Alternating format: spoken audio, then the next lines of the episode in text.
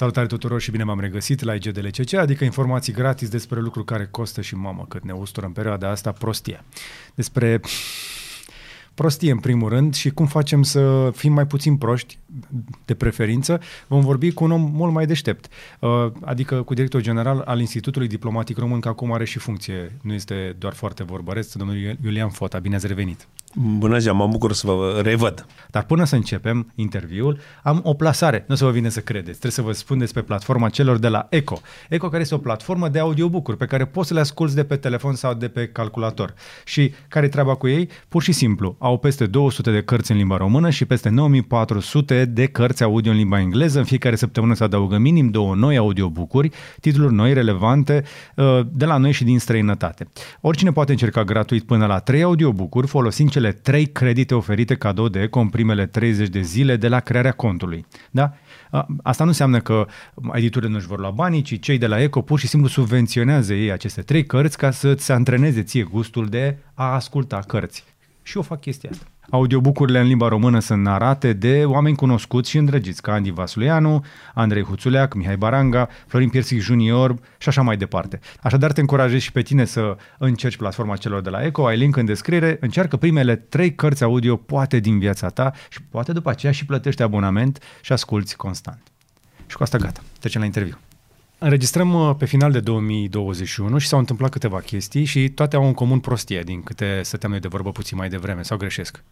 Uh, dacă ne referim la evoluții interne, da, da. Dacă ne referim la evoluțiile internaționale, alea mai, da, mai degrabă generate de, de abilitate și un plus de inteligență. Dar în plan intern, raportarea noastră la pandemie, în primul rând, dar și alte o serie întreagă de chestiuni, sunt multe dintre ele generate, amplificate, dacă vreți, de, de prostie. Prostia e o vulnerabilitate. Deci, în teoria noastră, în zona studiilor de securitate, elementele din interior care te, te uh, expun, care te slăbesc, care îți împiedică capacitatea de răspuns la amenințări, se numesc vulnerabilități. Deci prostia ca și corupția sunt vulnerabilități. Și evident, acum când vorbim de prostie, eu folosesc cuvântul ăsta uh, uh într-un înțeles popular, dar de fapt Bine mă refer la incompetență în primul rând. Okay. Numai că incompetență sună un pic cam academic și uneori lumea nu înțelege despre dacă Vocabularul spui... de bază. Câte deci, vreme vorbim deci... vocabularul de bază, devenim interesanți și pe internet și încercăm să aducem niște subiecte care altfel par destul de lemnoase și prea puțin interesante în atenția publicului. Vă reamintesc că la ultima discuție cu domnul Fota am adus uh, pe masă o discuție care aproape că nu exista în media, cea cu amenințarea rusească rusească, care, ce să vezi, s-a confirmat. Cine s-ar fi așteptat la chestia asta? Evident că era clar că se întâmplă, dar cu toate astea, chiar și acum când Rusia are masate trupe la granița cu Ucraina, uh, pe noi aici ne interesează cu totul alte subiecte și părem așa uh, ruda săracă din fundul curții a Europei. Și e prea ușor să ducem lucrurile în zona asta de prostie și de ignoranță, dar serios acum, care este plus valoarea pe care noi o putem aduce în conversația asta care se încinge la nivel european? Că din foarte multe puncte de vedere, noi părem ruda aia mai proastă și mai săracă pe care o tragi după tine în, în lumea asta nouă. Asta este o formă de provincialism. Deci, atâta timp cât tu nu ești capabil sau nu vrei să uh, fi în ton cu o serie întreagă de preocupări de ordin regional sau, sau chiar, chiar uh, internațional, global, că eu vă mai dau un exemplu. Noi nu suntem foarte sensibili la chestiunile astea legate de mediu. Deci dacă te uiți în România... Numai Dar noi nu avem niciun politician care să se ducă la tribună și să facă scandal de, despre schimbările climatice. De aceea nici nu avem un partid ecologist. Ecologismul în, în Europa e la putere, în Germania tocmai a intrat în coaliția de guvernare pentru că oamenii sunt sensibili. Deci după ani de zile de explicații, de documentare, de informare, de dezbateri, oamenii chiar au înțeles că efectiv avem pe planeta asta o problemă cu mediul, că am tras atâta de natura asta, de aici și termenul ăla de antropo, antropocen. S-a încercat la un moment dat identificarea unui termen care să definească epoca. Și efectiv... Antropocen sau holocen?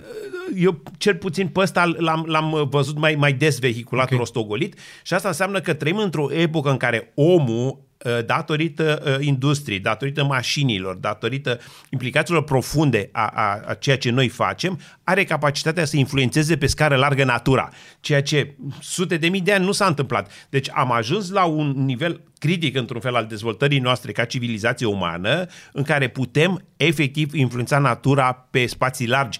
Și când te uiți că, de exemplu, în China, mută efectiv munții, și aici nu e exagerare, ca să construiască un baraj sau ca să construiască un obiectiv industrial și când înțelegi bine că muntele are importanța lui în, în, în ecosistemul ăla, uh, ne dăm tot seama că nu e o exagerare să folosim Dar astfel de să, termeni. Nu trebuie să ne uităm în China, ne uităm la toate microhidrocentralele de prin munții României, care au făcut franjuri parcurile naturale. Asta sau defrișările care pur și simplu în unele zone au dus la inundații, deci și noi avem uh, uh problematica asta destul de bine conturată, cel puțin la nivelul specialiștilor. Ce vreau să spun este că la nivelul opiniei publice nu văd sentimentul ăla de, de înțelegere, de, de uh, cum să spun, de deschidere, de îmbrățișare acestei problematici și cel mai bun argument, noi nu avem un partid ecologist, doi, la partidele noastre parlamentare, de exemplu. Dimensiunea ecologică este foarte firavă. N-ai văzut în dezbateri, când s-a format guvernul acum, n-am văzut lucrurile discutate, nici anteriorul da. guvern nu l-am văzut, cum să vă spun.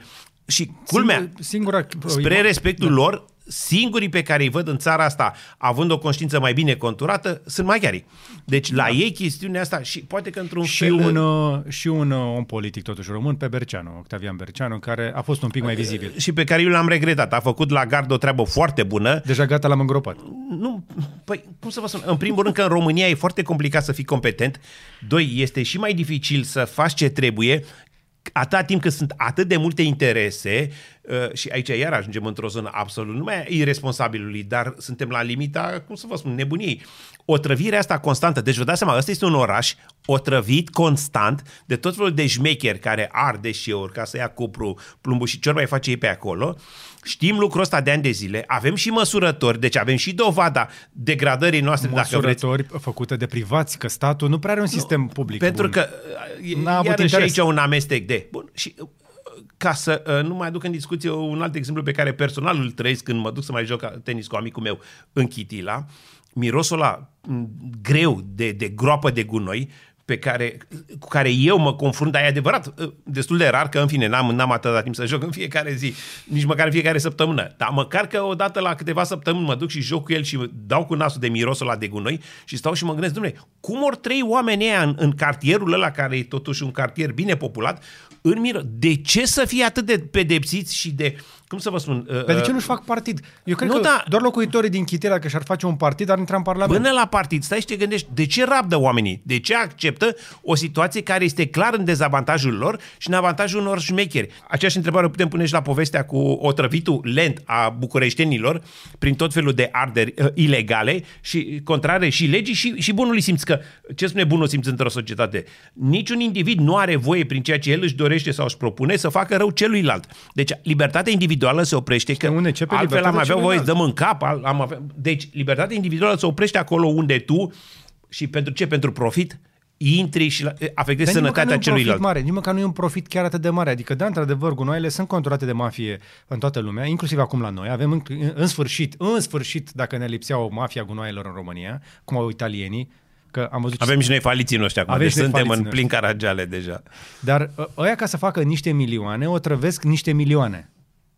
Asta este un moment ăla în care să te gândești. Bun, întrebarea e de ce Bă, da. milioanele da. astea acceptă? De ce rabdă? Adică deci, cum de, e de, de ce acceptăm noi să valorăm niște euro în buzunarul? Fiecare cap de uh, cetățean plătitor de taxe sau nu din uh, orașul ăsta valorează niște euro în buzunarul unui mafiot. Și te mulțumești și accepti chestia asta fără să cârcnești. Pentru că o acumulare istorică păcătoasă, și aici ajungem de unde am plecat, la, apropo de provincialismul ăsta al nostru, când e vorba de temele astea mari, că indiferent că e Ucraina sau e vorba de problemele globale de mediu, văd cam aceeași uh, reacție foarte egoistă, foarte individuală și eu am mai spus la, la microfonul dumneavoastră uh, chestiunea asta, să nu uităm că în România de sute de ani, și eu lucrul ăsta l-am învățat de la academicianul Florin Constantiniu, salvarea românului este individuală.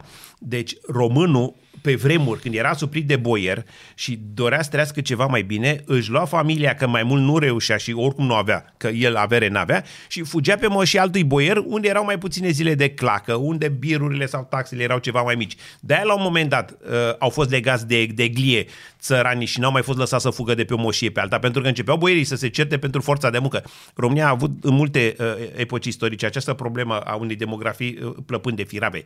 Și ca atare erau perioade când nu erau suficiente brațe de muncă, deci nu erau suficient sărani să muncească pământul și moșile boierilor. și la un moment dat au fost bătuți în cuie pe, pe, uh, în satele respective, cum închisese la un moment dat Ceaușescu Bucureștiul, de nu te mai lăsa să vii în provincie, pentru ca boierii să nu se încaiere între ei plecând de la uh, nevoia de a, uh, a avea țăran la muncă și de a-și vedea să n-aibă război civil. pământurile lucrate. Deci, o, deci salvarea și vă mai dau un exemplu de salvare individuală. Pila. V-ați gândit vreodată plină în sensul de cunoștință, uh, relație. Apropo de PCR, da. eu fiind ceva mai bătrân, am prins și vremea comunismului și știu toate poantele și bancurile PCR. Pentru noi asta era, pile, pile cunoștințe, relație. relație. Pila este o salvare individuală. Nu cauți niciodată o pilă ca să-ți ajut scara de bloc, nu cauți o pilă să rezolvă o problemă pe stradă sau în comunitatea în care trăiești. Pila este o salvare individuală. Tu ai o problemă a ta, sau unul dintre cei apropiați ție și cauți un canal, un om, o legătură, o conexiune, o oportunitate să-ți rezolvi ție problema. Deci această salvare individuală... Ori să-ți rezolvi problema, ori să dai un tun. Un Tot tun, aia este. Un tun individual. Deci, noi când avem probleme, nu avem probleme colective, cum unele sunt, și ar trebui să fie tratate așa.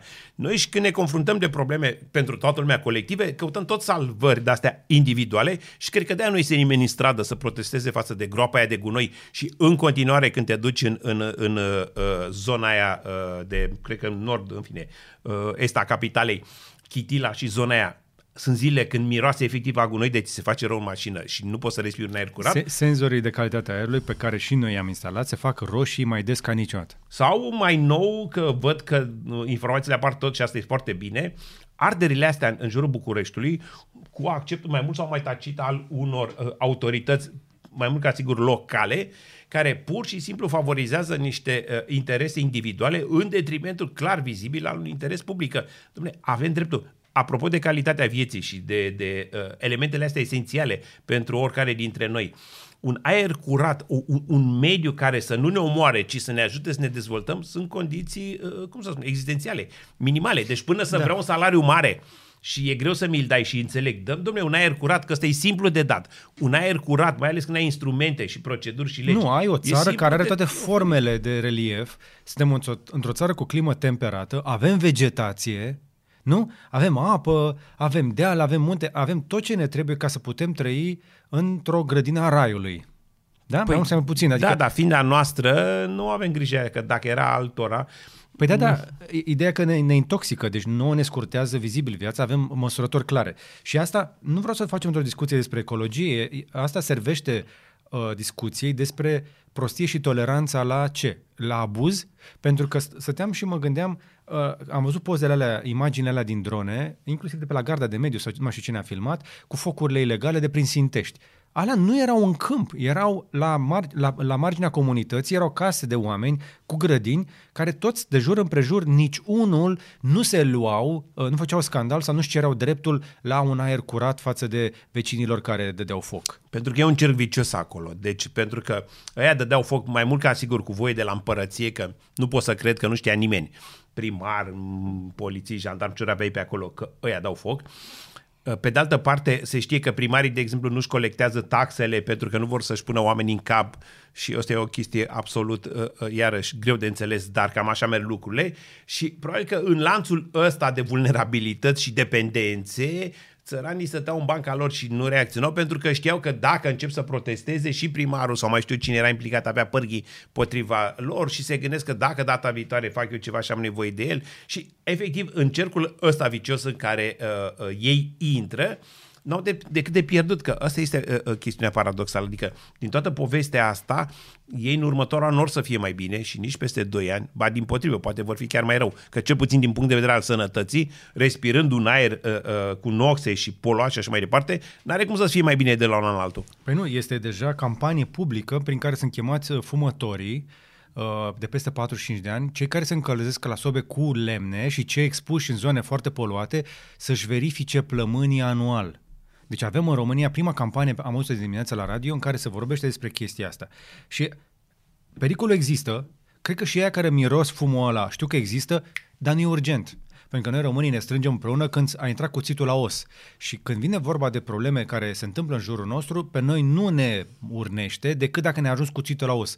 Cum facem să ne dăm seama că ne ajunge cuțitul la os? Că am impresia că stăm un pic ca broasca aia și ea temperatura exact crește la asta mă, Exact la imaginea asta cu broasca mă gândeam acum, deși imaginea cu broasca, sau în fine, parabola cu broasca spune că broasca ajunge să se uh, uh, să moară înnecată și arsă, pentru că atunci când ea simte pericolul, nu mai are mușchi ca să reacționeze și nu mai poate sări din apă, că mă, știți cum e, dacă o arunci din apă fierbinte, sare și salvează. Dacă o iei treptat, uh, când simte pericolul, e prea târziu. Sunt problemele prea puțin grave sau crește temperatura suficient de lent încât noi să stăm impasibili în timp ce suntem fierți ca broasca? Eu am tot încercat un, un răspuns la întrebarea asta sau m-am tot gândit de ce se întâmplă așa. Și explicația mea e legată că ajung tot la Miorița și ajung la, la combinația asta uh, de fatalism sau ajung la fatalism generat foarte mult dacă mă întrebați pe mine, de specificul uh, uh, ortodoxismului. Noi suntem fataliști și fiind fataliști, așteptăm ca lucrurile să se întâmple în, în manifestarea lor negativă și vedem noi atunci uh, Așteptăm cum să, fie, să vină cei mai rău. Eu acum, de exemplu, la Institutul Diplomatic Român uh, am început un program uh, focalizat pe uh, viitorul României. Deci, pur și simplu am început să-mi pun problema viitorului României. Dom'le, cum o să arate viitorul ăsta? Cine îl pregătește? Și descoperă tot felul de chestiuni interesante. Pe de o parte, sunt țări, de exemplu, și dau un, aici exemplu Germaniei, care au concepte uh, de viitor care presupun pregătirea activă a viitorului. Nu știu limba germană, nu pot să vă prezint cuvântul acum, că e un cuvânt imposibil de pronunțat. E de fapt o combinație din două cuvinte, cum se întâmplă în limba germană. Ei care creează ele? concepte. E un cuvânt care începe cu Z, U, K și în fine, nu mă, nu-mi cere să-l pronunț, okay. că nu pot. Dar ce înseamnă? Zukunft? Ceva de genul ăsta asta cum e viitorul. Și unde, cum l-am găsit? Am găsit, an, uh, deci urmăream un documentar. Zukunft Bildung, poate? Uh, deci, pregătirea activă a viitorului, asta okay. înseamnă. Deci, conceptul german despre viitor implică pregătirea activă a viitorului. A, deci ei nu sunt pe ce fi nu, nu sunt absolut, Vi, nu există fatalism. Să vină ce-o fi. Nu, și unde l-am găsit? Într-un și vedem noi atunci. Într-un documentar despre viitorul uh, industriei auto din Germania, pentru că atunci când treci la economia asta bazată pe verde, pe mașini electrice, evident ce ești un mare producător de mașini, sunt niște provocări aici. Și această industrie germană uh, se pregătește, se adaptează de, pentru viitor, plecând de la acest concept german și așa am descoperit conceptul și l-am studiat un pic. Și l-am pus după aceea în antiteză cu... și m-am gândit, domnule, dar cum se raportează românii istoric la viitor? Cum sună noțiunea de viitor pentru români? Care e tradiția noastră? Și, efectiv, la ei este pregătirea activă a viitorului, și de-aia în continuare Germania își și revine după catastrofe precum al doilea război mondial și e în continuare uh, uh, un lider al Europei, că vorbim de motorul franco-german, deci ei nu lasă viitorul să le cadă în cap și cum i-o surprinde scapă cine poate. Ei sunt obișnuiți să pregătească viitorul, să-și modeleze țara, plecând de la tendințe, de la evoluții pe care le vedem cu toții și le intuim și le știm, și în felul ăsta, chiar dacă sunt surprinderi, că niciodată nu poți să, să uh, intuiești tot, uh, toleranța față, sau nu toleranța, eroarea față de ceea ce s-ar putea întâmpla este mult mai mică. Deci chiar dacă vine o catastrofă sau, sau o belea peste ei, ei sunt mult mai pregătiți să facă față acestui uh, uh, test, acestei provocări, decât alții și aici ajungem la noi. La noi când e vorba de viitor, noi suntem fataliști. Deci noi nu controlăm viitorul, viitorul e de la Dumnezeu. Deci că mă uit și pe, uh, de multe ori pe site-uri și mă uit la tot felul de tipi sau doamne sau domn care publică. Și de foarte multe ori reacția oamenilor, mai ales când e vorba de lucruri grele, complicate, Doamne ajută, ce o vrea Dumnezeu. Da. Deci nu depinde de noi. Nu noi nu avem nicio responsabilitate. Dumnezeu. Dumnezeu. Păi da. dacă da. El mi îmi dă catastrofa, e de la El, asta e, uh, mă descurc cum pot. Dacă nu e catastrofa, am avut noroc. Deci elementul activ uman, uh, liberul arbitru, dorința de a modela, dorința de a preveni, de a întâmpina, la noi, la noi nu există, este foarte cea mai, redusă. Cea mai frumoasă urare pe care poți să o faci cuiva care are un copil este să vă trăiască. Bun, asta... Nu, uh, nu să prospere.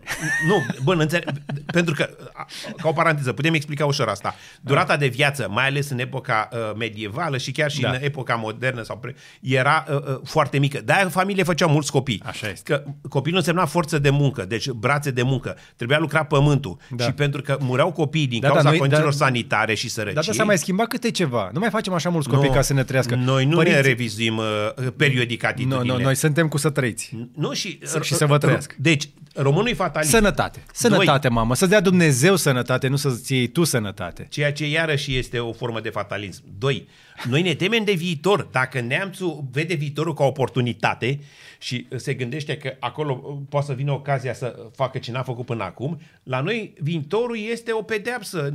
Și unde se vede foarte bine chestiunea asta?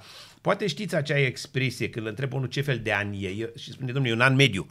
E un an mediu în sensul că e un an Uh, și aici să nu încurc termenii, că altfel îmi găuresc, uh, ca să zic așa, steagul. Deci anul pe care tocmai îl închem, 2021, a fost un an mai prost decât 2020, deci e un regres, dar e mai bun decât ăla care vine. Care... Deci pentru noi viitorul întotdeauna aduce belele, probleme, provocări. Și aici iar găsim o rădăcină istorică în această atitudine. Pentru că e adevărat, foarte multe și foarte lungi perioade de timp, românii au trăit greu, au dus-o greu, viitorul a dus tot felul de probleme pe capul lor, de la năvăliri și invazii și până la asuprirea boierilor și așa mai departe. Și perioadele de optimism, de dezvoltare, totuși la scară istorică sunt relativ, cum să vă spun, înguste pentru noi. Și, și ce da. lumea nu realizează este că, de fapt, noi am cam încheiat cei mai buni ani pe care i-am avut în țara asta, cel puțin de la Cuzan încoace, de când am făcut statul român modern. Această perioadă, când în 2002 intrăm în, în NATO, primim invitația de aderare la NATO. Deci din 2002 până în 2022 la anul, acești 20 de ani, dacă ne uităm la scara istorică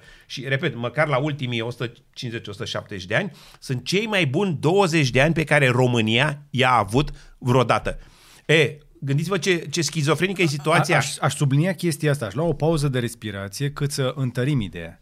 România a avut parte de 20 de ani de pace și prosperitate. Ca nici, și de rin de dezvoltare. Mai ca bun ca niciodată. Deci, efectiv, în, și se văd cifrele că lumea poate să spună... Dar se vede pe stradă, se vede în magazine, Evident. se vede peste tot, se vede la hainele pe care le purtăm, se vede la mâncarea pe care o mâncăm. Se vede în statistici avem PIB-uri, avem uh, produse de cap locuitor, salarii medii, adică avem tot felul de, de uh, cifre care ne arată că comparativ uh, cu ce era cu 20 de ani, nu mai vorbesc cu ce era cu 30 de ani, România stă mult mai bine. E adevărat, și asta o spun tot timpul, nu am redistribuit cât trebuie, e adevărat, mulți români trăiesc în continuare prost, pentru că uh, una e să îți dea Dumnezeu bogăția, asta ca să mergem pe uh, linia, și alta este tu să-ți bagi joc de ea sau să o bagi în buzunare tu mai mult în defavoarea celorlalți. Că, sau, sau să tai pădurea din spate ca să o vinzi la kilogram. Sau în loc să bagi banii în că aici mai e un lucru pe care trebuie să-l spunem. În America, de exemplu, dacă te uiți la cum s-a dezvoltat America și Occidentul, ea după ce făceau primul milion, îl investeau în propria afacere și cu primul milion făceau 3 milioane și cu 3 milioane și în felul ăsta dezvoltau o proprie afacere și își cumpărau și casă și mașină, dar mult mai târziu, când afacerea deja închegată. Pentru că aveau când... încredere în viitor. Bun, pe când la noi, cum ai făcut milionul, cum bagi trei sferturi din el în păi casă, în mașină? Nu știi ce o să vie, că Dumnezeu nu are cum să-ți dea ceva bun. Asta este. Deci frica de viitor determină multe dintre acțiunile noastre și poate că într-un fel de-aia nici nu suntem receptivi la probleme de astea macro, gen Ucraina, încălzirea globală, probleme de mediu. Pentru că noi suntem atât de asupriți, ca să zic așa, de vremurile pe care le trăim, încât nu mai avem curajul să ne uităm departe, suntem tot cu privirea în pământ și când te uiți în pământ, e normal că raza, da. Cercul conștiinței tale e mult mai, mult mai mică, mult mai, mai îngustă. Și e și chestiunea altă ca să poți să fii cu fruntea în sus, trebuie să ai un anumit nivel de educație, pe care noi, din păcate, îl tot pierdem prin degradarea asta de calitatea învățământului din România, apropo de facultățile private și alte dezastre de, de, de, de felul ăsta. Și ca atare, pe fondul ăsta istoric, care spune temete de viitor, viitorul nu o să-ți aducă nimic bun. Pe lipsa asta de informare pe care am fi putut să o facem, că dacă le-am fi spus oamenilor, domnule, oameni buni, măi, am trăit în ultimii 20 de ani cei mai buni, poate că atunci oamenii căpătau un pic de mai multă încredere în viitor. Asta vreau să spun. Pe neîncrederea în stat, că nici statul nu te ajută să fii foarte relaxat.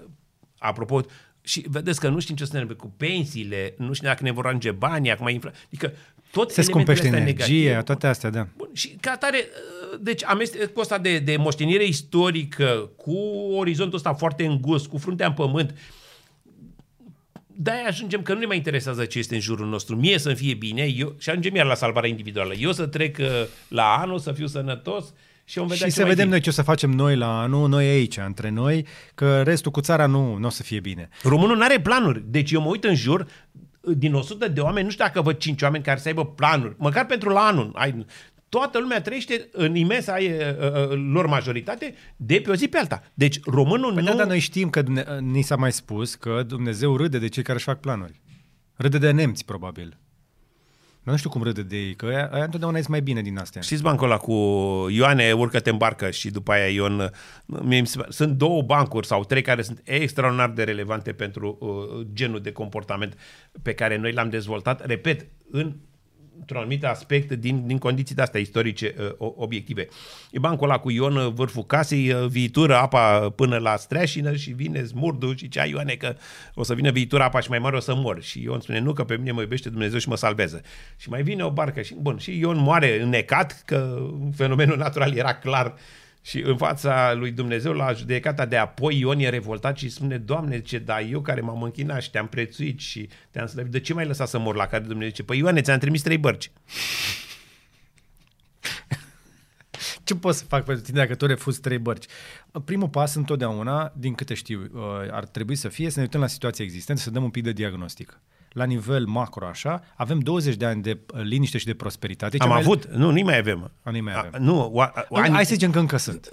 Nu, nu, nu, se duc, se duc, pentru că n-au... Încă sunt bani în piață. Tendințele de viitor sunt negative, sunt negative, adică uh, avem... Nu mă duceți, nu mă duceți acolo. Nu, nu vreau să mă uit la viitor. Eu vreau să, vreau să mă mai bucur un pic măcar. Hai să ne bucurăm un pic de ceea ce avem, deci de ce am acumulat. Avem un pic, avem un strat subțire de o Individual puteți uh, beneficia de ani buni și în continuare nici în al doilea război mondial, când era catastrofal tot în jur și se prăbușeau țări, imperii, agresiuni, atrocități, holocaust și în perioada aia, nu știu, dar un nu, individual. Nu e, doar, nu e vorba doar la nivel individual. Eu mă mișc în câteva bule care s-au dezvoltat în ultima vreme. Mă refer la ce uh, din, nu știu, din zona de tehnologie. Nu are cum să ne fie bine în viitor. Și vă spun și de ce. Nu are, pentru că și dacă ești în bula ta bine, tot depinzi de alte uh, bule, inclusiv profesionale. Și când vezi de... Pro...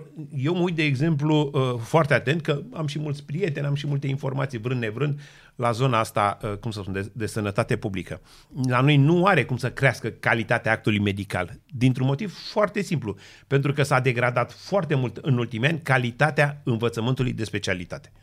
Gândiți-vă că Altă dată intra la medicină, intrau la medicină numai oamenii care învățau, despărgeau, concurența era de 7, 8, 9, 10 pe un loc Așa și intrau puțini și mulți scădeau. Astăzi toată lumea intră la medicină, pentru că bătaia nu mai e să intri la medicină, bătaia e să intri pe locurile fără taxă, câțiva reușesc, dar și ăia care n-au fost în stare să învețe la nivelul celorlalți, intră plătind taxa. Deci, ideea asta că uh, nu mai există selecție, nu mai există o, o, o cum să spun, o ștachetă profesională. Doi, nu mai vorbesc de cum se învață prin facultăți, că aici este, uh, la noi ajunge să fie, cum să spun, studentul să fie în antiteză, din ce în ce mai evidentă, cu realitatea facultății, care spune că te duci acolo să înveți și să presupune că tu asta vrei, și e din ce în ce mai demotivantă să vezi că, de fapt, uh, uh, bine, și nu vorbesc de, de, de zona facultăților private, că acolo e cu tot o altă discuție, dar pe zona la stat întâlniți din ce în ce mai mulți studenți care vor hârtia, care, uh, dacă îi întreb de ce vor să facă facultatea, uh, nu, nu prea știu, care uh, sunt speriați că uh, eu mai folosesc coperți de cărți în slide-uri când explic, pentru că teoriile se fac plecând de la cărțile fundamentale și atunci, mai ales când sunt și în limba română, ca să le fie mai ușor, pun și coperta și mai tot timpul am întrebarea asta, ce toate cărțile astea pe care le-ați avut în slide noi trebuie să le citim? Păi o să ajungem să, să fim întrebați mâine, păi mine, noi dacă am venit la școală trebuie să învățăm? Păi de ce ați venit la școală? De ce ați venit la facultate? Care e rostul facultății? Și tot timpul trebuie să stau să, să la foc celebru pe Schopenhauer, cel puțin în ce mă privește, pentru că tot timpul explic relația între teorie și practică și le spun, măi oameni buni, nu puteți fi practicieni de succes, orice ați vrea voi să faceți, fără să știți teoria. O rostul facultății, mai ales când e vorba de licență, este să vă predea teoria. Păi dacă voi teoria nu vreți să o învățați că sunteți în facultate, că vă vi se pare din ce în ce mai urea, să citiți, să vă documentați și așa mai departe, păi cum o să ajungeți să fiți practicieni de succes? Ori când lucrurile astea încep să se uh, petreacă în zone atât de... O să se uită la niște clipuri video pe YouTube.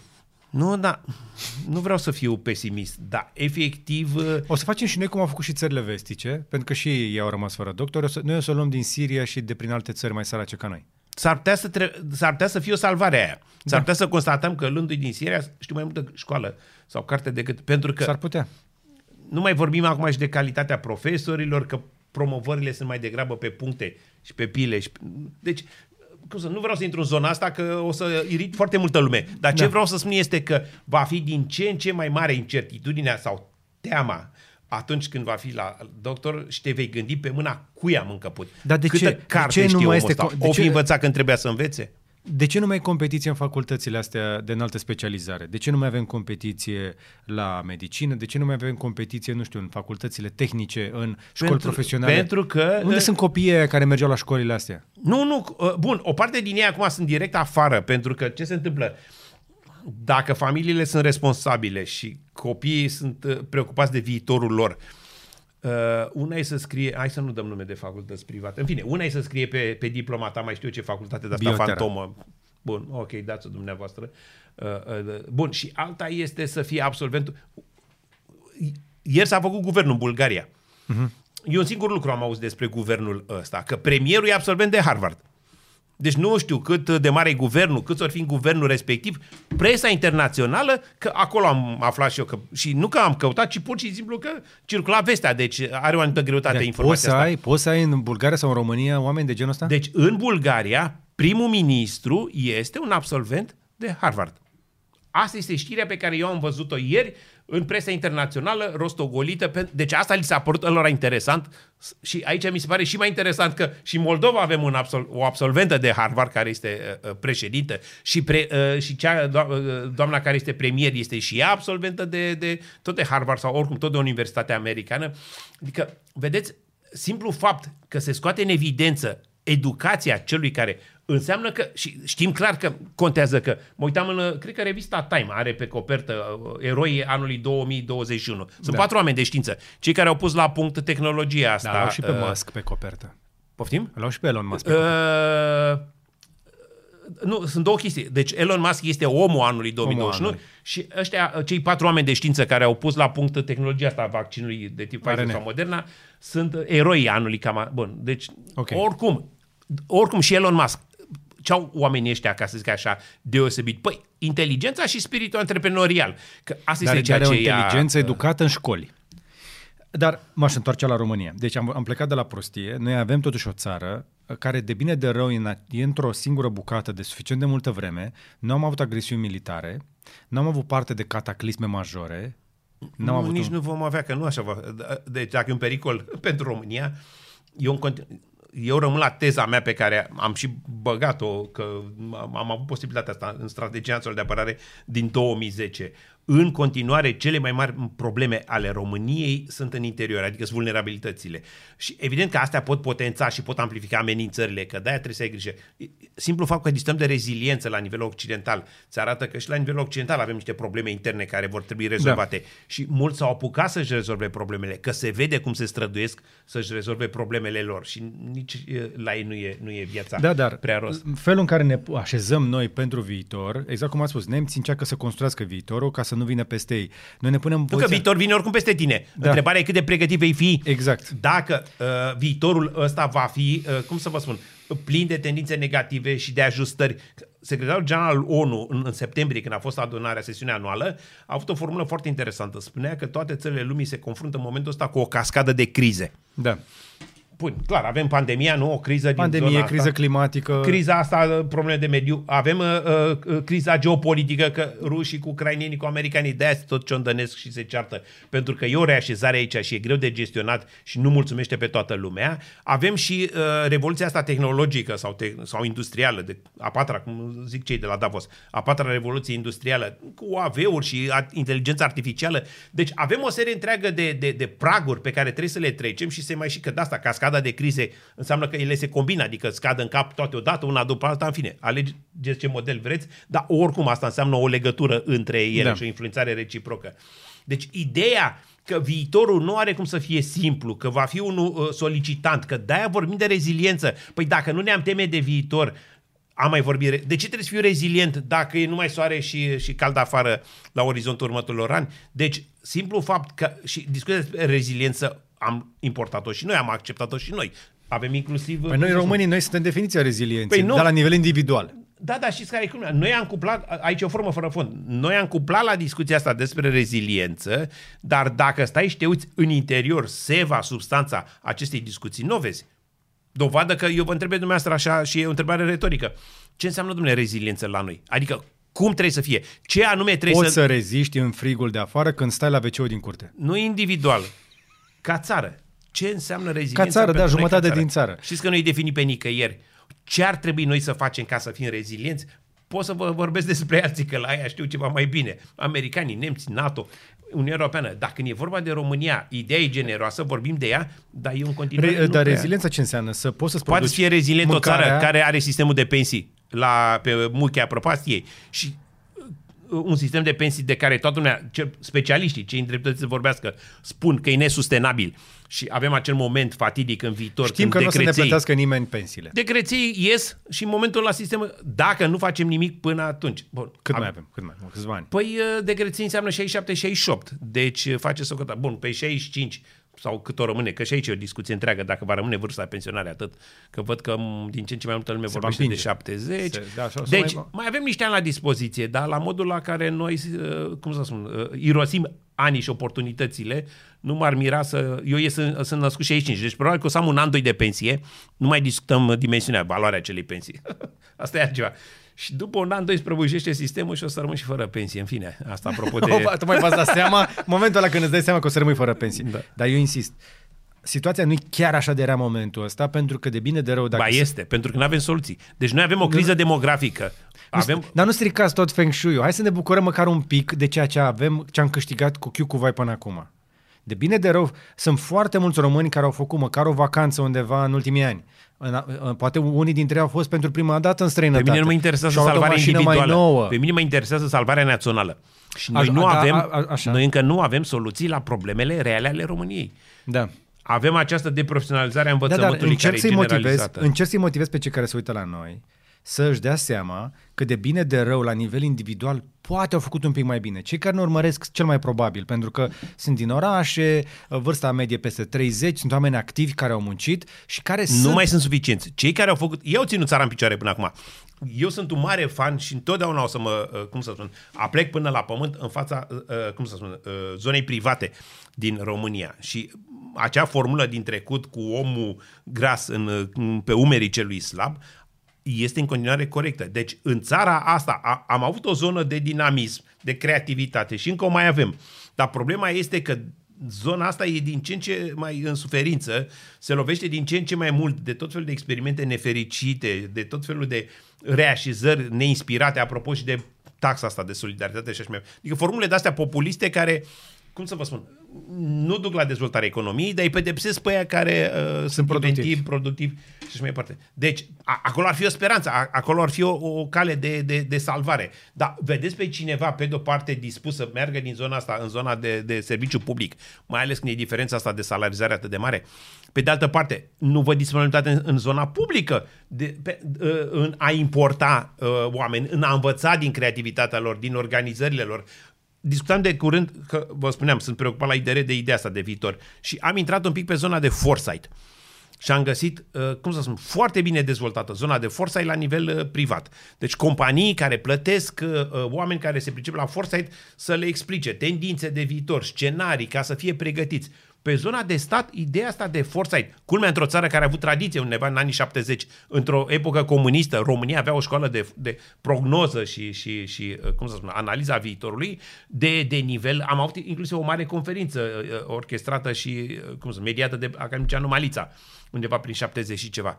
Deci noi, în, în anii aia, eram la nivel cu occidentalii pe zona asta, iar acum ideea că trebuie să fii pregătit, în afară de structurile de securitate națională, care e inevitabil și prin faptul că suntem în NATO și ne trag aia după ei, sunt legate mai mult de ideea de viitor și trebuie să-și bată capul ceva mai mult, deși nici aici nu sunt convins că întotdeauna o facem cum trebuie, pe zona cealaltă de... de uh, uh, duceți-vă la un minister civil și întrebați băi, ce planuri aveți voi de viitor? Noi încă nu avem o strategie, de exemplu, energetică. Deci noi încă nu știm în, în, în țara asta cum vrem să arate sistemul energetic într-o perioadă de mari transformări în zona asta, apropo Unde de renunțarea la fosil și la exact. cărbune și trecerea pe energie verde și așa mai departe. Deci chestiunea asta cu, cu uh, viitorul, până nu e abordată serios și nu intrăm pe problemele structurale și să vă mai spun un lucru pe care îl văd. Faptul că noi guvernăm și rezolvăm probleme urgente și niciodată nu avem timp de problemele importante, nu o să ne ajute. Care că sunt problemele importante? Că despre asta ne-am întâlnit. În primul rând este criza de resursă umană. Nu avem, nu mai avem resursa umană. Deci, fie pentru că au plecat și au plecat mulți dintre cei buni, oamenii care aveau spirit antreprenorial, care aveau dorință de, și dragoste de carte, care uh, uh, tocmai de, de, că, știind că nu s-a, nu, nu s-a apreciat aici, s-au dus afară. Au plecat. Ce avem aici, repet, eu de la an la an văd o, o degradare a calității învățământului și din ce în ce mai mult vopsim un gard fără ca înăuntru să mai avem garanția că Deci asta e resursă umană. Deci, deci e o criză clară de resursă umană și ea se vede deocamdată în elementele mai vizibile. Nu avem sudori, nu avem muncitori la câmp, nu avem pe șantiere. Deci, și de-aia începem să importăm. Am fost acum câteva luni la munte, într-un hotel, în fine, nu fac reclamă, șeful de sală era român. Tot personalul erau, nu știu, din Asia de Sud-Est de undeva. Filipine. Probabil. Deci după Îi știu. trăsături... Cred că știu și hotelul. Tot personalul, și când i-am întrebat pe De cine trei acolo, și mi-a zis, domnule, fac o treabă foarte... Nu găsim. Deci, ok. Deci, noi vedem deocamdată, da, o să apară criza aia de resursă umană competentă, pregătită, că intrăm în uh, plină revoluție, digitali, digitalizarea, inteligența artificială. Toate chestiile astea vor veni și peste noi. Păi noi încă avem oameni care nu știu să scrie un e-mail și care nu știu, cum să vă spun, să utilizeze calculatorul pe niște chestiuni. Încă suntem pe dos, vestitul dosar cu șină. Și... Uite, la sectorul 4 au făcut reclamă că se diferențiază casieria. O să meargă totul pe online. Doamne ajută, poate, poate să mai mișcă câte ceva. Astea sunt lucruri pe care occidentalii le-au făcut acum 20. Bun, ok, le facem cu L-am avut aici la masă, inclusiv pe ambasadorul Danemarce, care a spus, veniți și luați tot ce am învățat noi, toate greșelile pe care noi le-am făcut. Cum nu... să învățăm noi din... De... Păi, domnule, noi le știm pe toate. Autosuficiența asta, spunea Cristian Tudor Popescu acum câteva, vreo două săptămâni pe, pe post de televiziune, explicarea sau, în fine, analizarea reacțiile la diferitele intervenții, puncte de vedere și așa mai departe. Și spunea că cel mai des se confrunta cu reproșul, a, bine că le știi tu pe toate, te dai tu deșteptă, ai venit tu să ne înveți. Păi, cine să vă învețe dacă nu la care citește mai mult, care umblă mai mult, care cunoaște, adică dacă, și eu am pățit-o la clasă, nu știu dacă data asta am povestit, eu am pățit-o cu un student care în momentul care, deci l-am corectat pe o chestiune pe care o exprimase greșit, în fine, era o, o, o ceva ce învățase uh, prost. Și în momentul ăla s-a supărat și mi-a zis că eu abordez complet greșit ora de seminar și că nu se pune problema cine are dreptate, cine se pune problema cine ce părere are. Deci studentul cu profesorul eram pe aceeași, ca să zic așa, platformă orizontală, el cu părerea lui, eu cu părerea mea și cam la asta se reducea tot. O, asta este un subiect de discuție foarte, foarte extins, pentru că, într-adevăr, există acești muguri în noua generație, că uh, suntem în era, uh, ca, dincolo de factualitate. Era talk show, deci nu mai era ora de seminar. Exact, era Eu talk nu show. mai aveam niciun, cum să, Păi nu el aveam asta- nimic de spus. Păi el, el asta știe, el asta recunoaște din societate că cel care ridică vocea mai tare are dreptate și atunci, într-un fel sau altul, avem toți dreptul să conversăm. Nu contează cât știm. Da, dar în orice discuție, Contează cum în o orice spunem. dezbatere, întrebarea fundamentală nu e cine ce părere are, e cine are dreptate. Pentru că totuși dezbaterea Dar de astea ce îmi trebuie să refuz ducă... dreptul de a-mi da cu părerea? Asta aud cel mai des. Dar de ce? Fiecare are dreptul la opinie. Da, dar nu asta e important în viață. Important e ce faci cu opinia, ce construiești pe opinia respectivă, pe ce cale o apuci. Că de-aia Rovinescu vorbea, de exemplu, apropo de România, de calea europeană. Deci țările au calea lor de dezvoltare, au un drum de parcurs. Dacă drumul ăla este greșit, de obicei te înfundă în faliment economic și izolare internațională și dacă drumul este corect, te scoate la liman, nu? Ori, în momentul în care noi nu mai înțelegem chestiunea asta și de, ne uităm doar la opinii și uh, nu vrem să uh, transformăm informația în cunoaștere.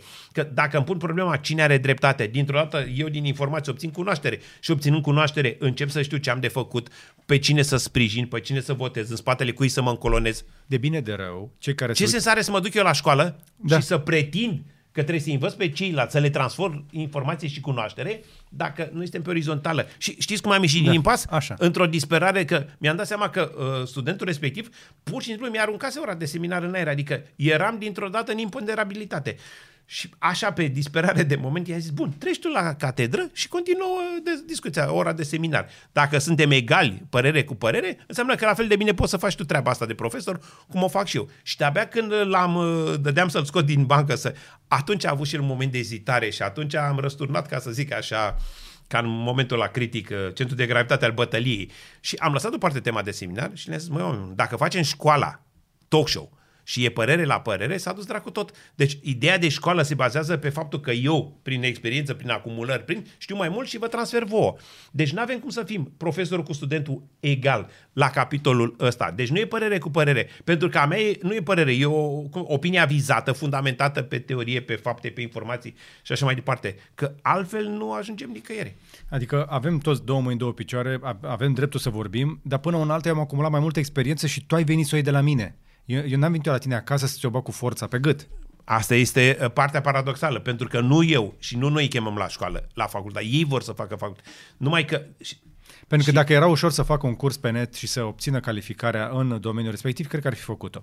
Ai totuși să, să revenim la, eu insist să ne întoarcem la chestia asta. De bine de rău, cei care mă urmăresc, dacă au suficientă onestitate, se vor uita un pic de jur împrejurul lor, în familia lor, în bula lor, în businessul lor, în comunitatea lor, s-ar putea să lor să le fie un pic mai bine decât majorității, să zicem, sau de față de cum le era Nu, lor. în București clar ne e mai bine decât în și multe cei alte din părți ale Cluj și în țării. alte orașe mari. Ok, de acord. Deci cei care ne urmăresc pe noi sunt în general din marile orașe pentru că au ales să fie să muncească mai mult. Nu neapărat să fie foarte proactivi, au muncit mai mult decât ceilalți, își doresc un pic mai mult uh, să câștige meciul ăsta.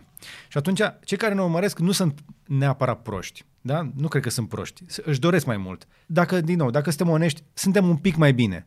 Hai să facem ceva cu chestia asta, dar înainte de a face ceva cu chestia asta, trebuie să înțelegem unde suntem, care sunt problemele și care sunt și amenințările. Și am înțeles că, da, într-adevăr, avem un- o brumă de prosperitate, dar avem aceste risc legat de resursă umană, avem aceste risc de schimbările, legate de schimbările climatice și acum să intrăm în subiectul ăla un pic mai la ordinea zilei sau pe termen uh, scurt și mediu, legat de securitate. Că noi bărbații, mai ales după ce trecem de 30-40, începe să ne intereseze mai mult decât o grada noastră, ne uităm la comunitate, ne uităm la țară, ne uităm la regiune. Și trebuie să ne uităm un pic la graniță, pentru că noi avem graniță cu Rusia. Oamenii nu știu, dar noi chiar avem graniță cu Rusia, pe Marea Neagră și cu puțin ghinion s-ar putea să avem graniță terestră. Uh, Cu puțin, cu puțin ghinion. Uh, Dacă ne lasă Dumnezeu. știți cum e? Trebuie tot timpul să explicăm de ce e importantă discuția asta, că timpul trece, oamenii n-au toate detaliile, n-au istoricul dosarului, nu știu, și la un moment dat uiți de unde a început sau, sau până la urmă, ce m-am întrebat acum vreo două, trei zile, domnule, dar care e, domnule, problema dacă uh, uh, Rusia începe să fie cea care hotărăște în zona noastră cum merg lucrurile? Păi, întrebarea fundamentală este așa, are Rusia interes ca România să se dezvolte, să fie o țară democratică și mergând pe ideea că democrația e cea mai bună formă de organizare în continuare, pentru că, iarăși, vorbim de calea de viitor. Cu toții ne dorim ca în viitor să avem mai puțină suferință și să fim cât mai bine. Vrem prosperi... Deci, în primul rând, vrem să trăim Pro- bine. Prosperitate multă, Calitatea suferință vieții, puțină. nivel de trai ridicat. Ca să ai aceste elemente, ai nevoie de niște condiții ajutătoare.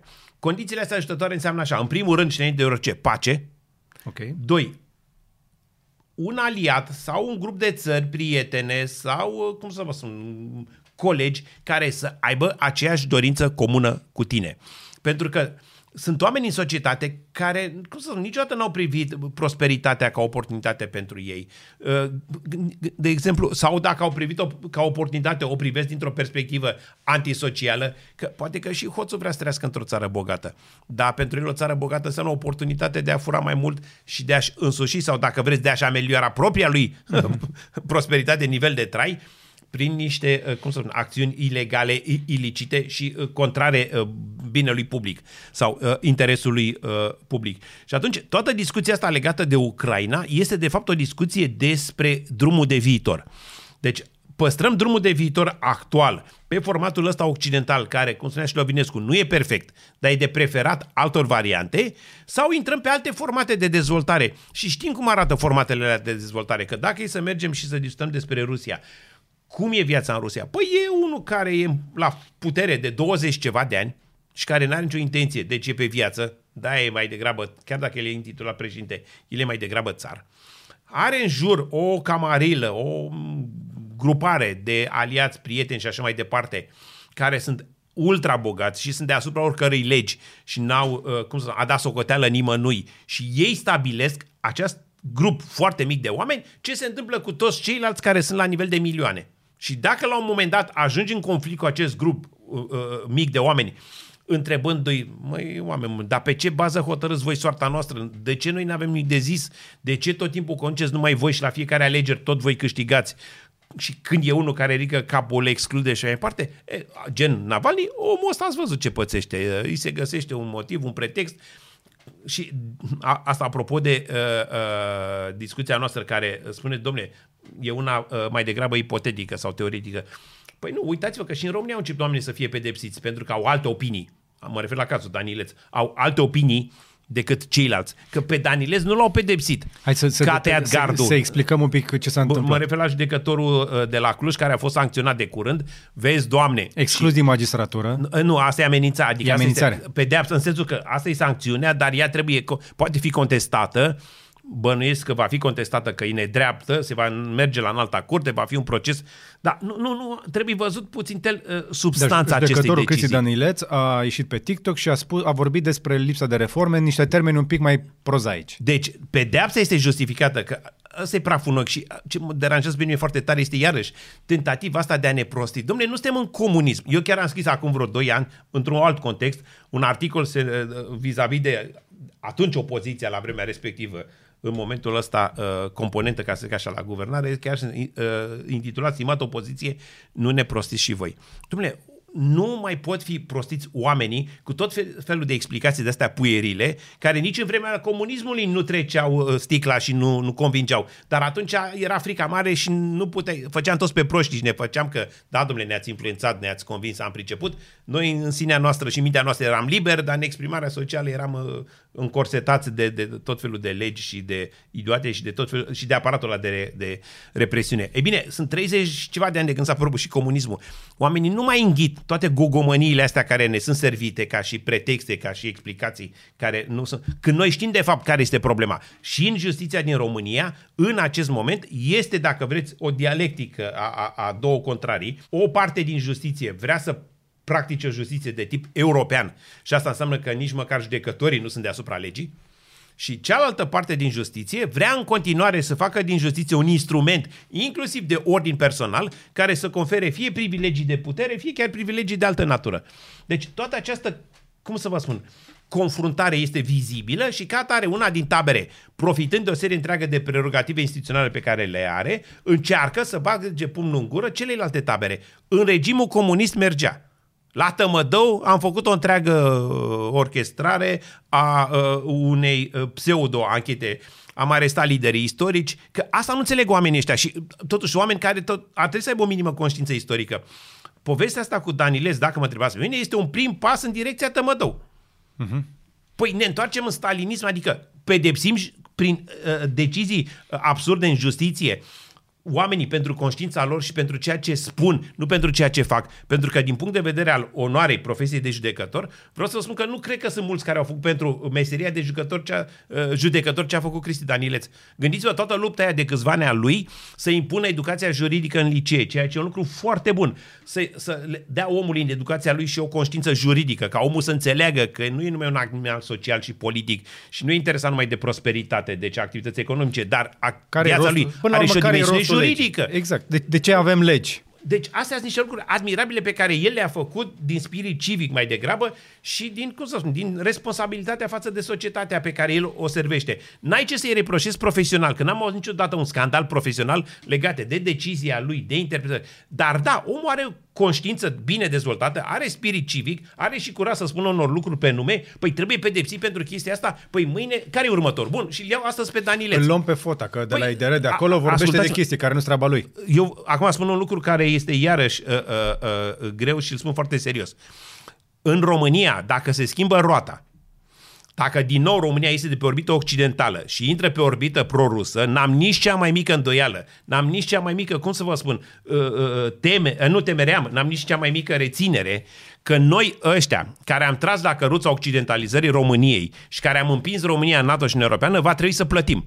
Cum au plătit și ăia de au făcut România mare și au legat România de Occident, mă refer la, la uh, uh, toată elita politică burghezo-moșierească, cu ghilimele de rigoare, din, din interbelic distrusă în închisori. Și n-am nici cea mai mică îndoială că ai noștri, adică ai mei români, mă vor chinui în închisori, mă vor umili, mă vor bate, mă vor condamna, cum s-a întâmplat în anii 50. Că n-au venit rușii să instrumenteze procesele în România. Rușii au dat ordine, sau sovieticii.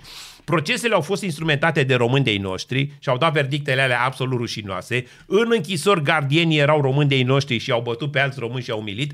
Că Vișinescu, că avem câteva exemple. Păi Vișinescu era, ca să zic așa, un alogen, un uh, om venit din străinătate, era rus sau mai știu ce naționalitate avea, când bătea și se comporta cu deținuții, după cum știm că acum avem doveze, avem arhive și cam știm ce s-a întâmplat. Deci eu, eu sunt împăcat în privința asta. Deci, efectiv, și într-un fel, dacă e să mă întrebe cineva ce ți-ai dori la, la, la uh, bătrânețe, aș putea să spun, domnule, nu-mi doresc să zică cineva, bravo, fot, ai făcut un lucru foarte bun, că te-ai luptat ani de zile ca România să intre în NATO și în Europeană. Aș vrea să nu fiu pedepsit pentru chestia asta. Deci, dacă, deci după pensie, deci îmi doresc pensia. Puțin, că mai avem o vorbă. Nici o, faptă, nici o faptă bună nu rămâne nepedepsită jocul ăsta al, al epocilor istorice și uh, al pendulurilor de diferite nuanțe, mie mi este atât de clar că, efectiv, eu scenariul ăsta îl consider ca și uh, uh, posibil. Nu știu dacă Ați va ajuns și probabil. posibil?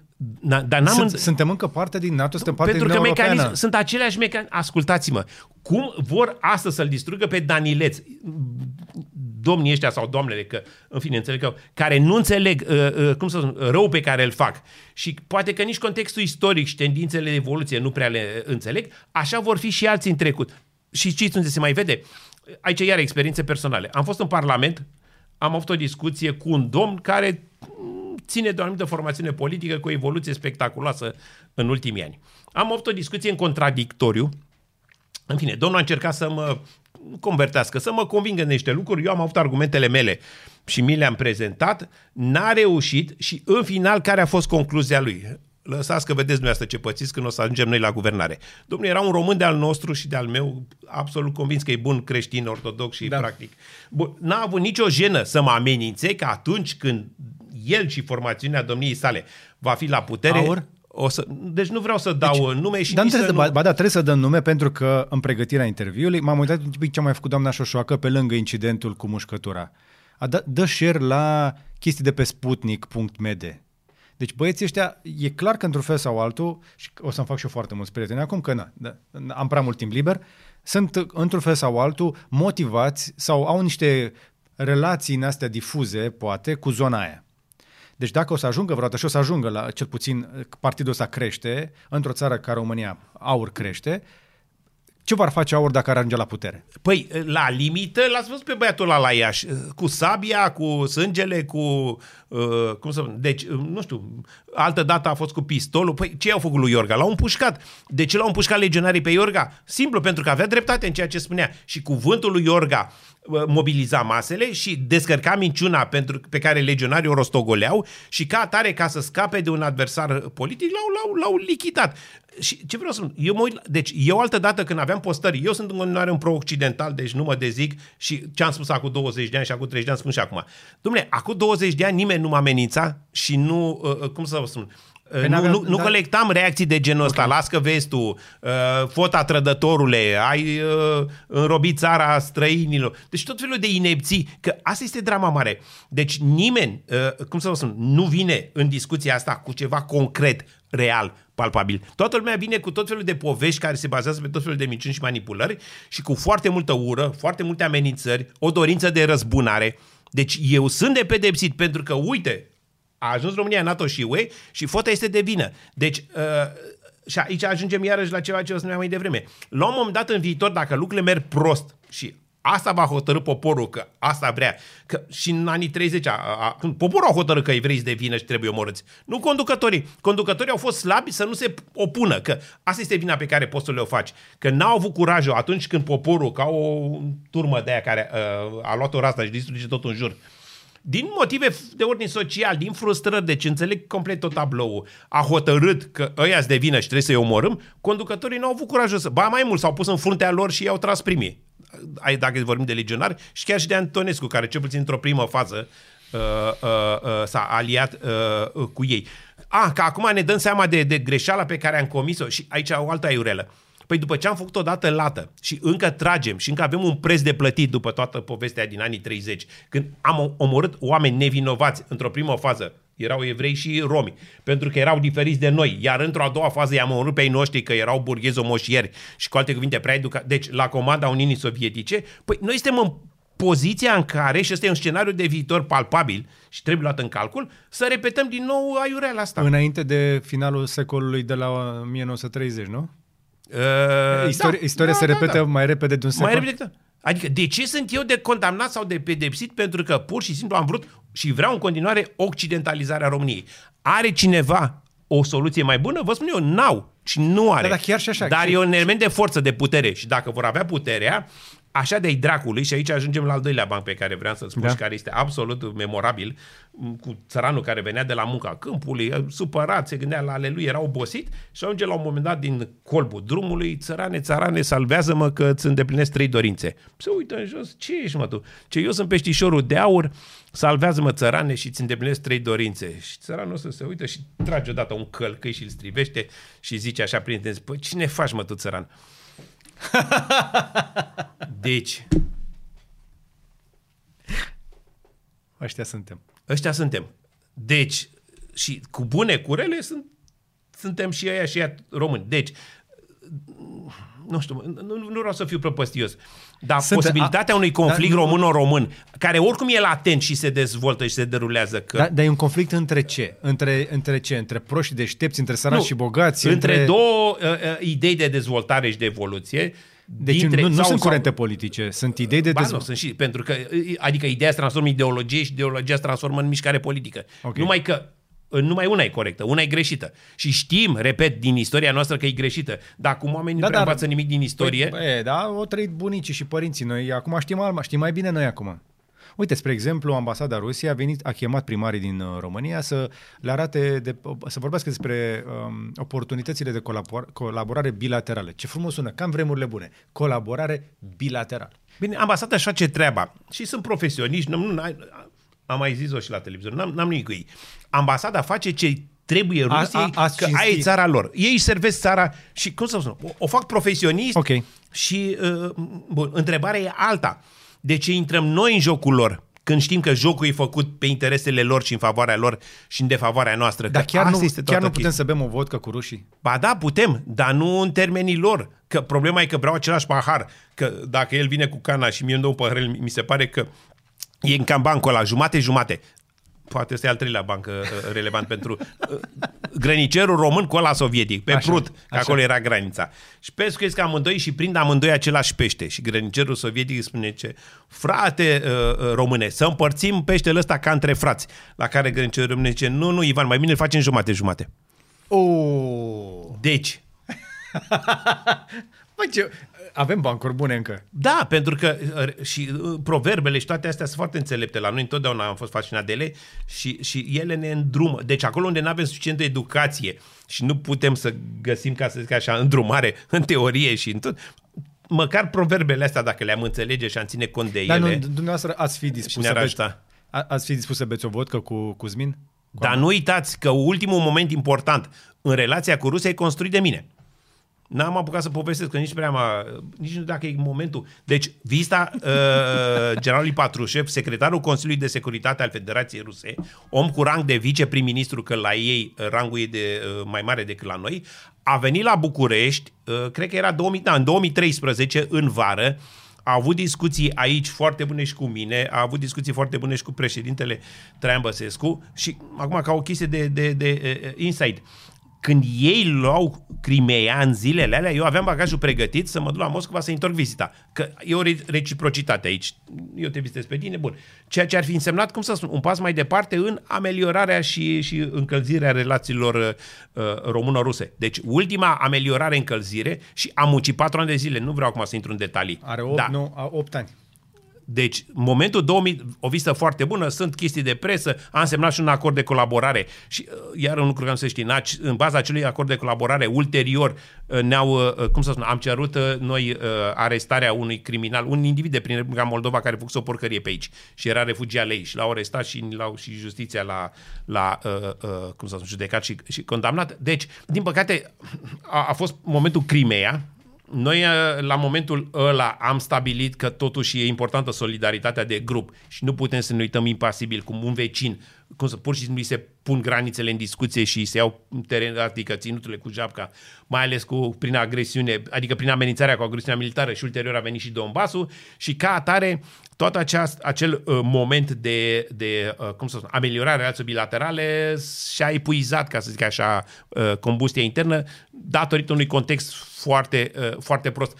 Costurile pe care le-am fi avut de încredere, de credibilitate, de imagine în Occident pentru ameliorarea relațiilor ar fi fost mult prea mari și uh, eu am fost absolut de acord cu președintele Băsescu când a spus că nu ne putem permite uh, chestiunea asta. Adică nu puteam, cum să vă credita operațiunea de dezmulgere a unor teritorii unui vecin prin uh, uh, continuarea dialogului la... Da, dar, la dar împreună cu... Dar ce vreau, de ce vă spun chestia asta? Deci, chiar dacă în perioada aia mă duceam de 3-4 ori pe an la Washington și aveam multiple discuții cu partenerii și aliații occidentali din Europa, în fiecare an, măcar o dată pe an, m-am dus și la Moscova. Și mi-am găsit timp și le-am acordat atenția, uh, cum să, pe care o merită, că totuși așa cum e, Rusia e o țară mare, nu poate fi neglijată, nu poate fi ignorată. asta vorbim. Avem o istorie cu ei lungă, complicată în multe privințe, avem și momente în care ne-am așteptat reciproc, că uh, sunt lucruri care nu, nu prea ne place să le rememorăm, dar uh, inclusiv din punct de vedere teritorial, le datorăm lor. Hai, hai, dar haideți să le spunem, ca să arătăm că totuși putem să fim imparțiali și să vorbim Rusia și de bine. Bine, ce se întâmplă? Acum, trebuie să stabilim exact care uh, Rusie uh, o vorbim de bine, că eu aici am o, o teorie. România a fost mult mai ușor să se înțeleagă cu o Rusie europeană, Rusia țaristă până la 1917, până la Revoluția Bolșevică. Rusia, eram înrudiți uh, cu familia regală de România, era înrudită cu familia regală din Rusia. Avem vestita vizită a țarului uh, uh, Rusiei la Constanța în 1914, când țarul invitat de către regele Carol cu toată familia pentru ca, sub pretextul vizitei, să se discute uh, Transilvania după primul război mondial, în cazul victoriei, că știți că noi atunci ne-am aliat cu ei, cu Franța și cu Marea uh, Britanie. Deci ăla e un moment, cum să vă spun, de, de corelare a uh, intereselor și de apropiere, uh, un moment in, incontestabil. A fost pe un care moment nu... când noi pregăteam viitorul.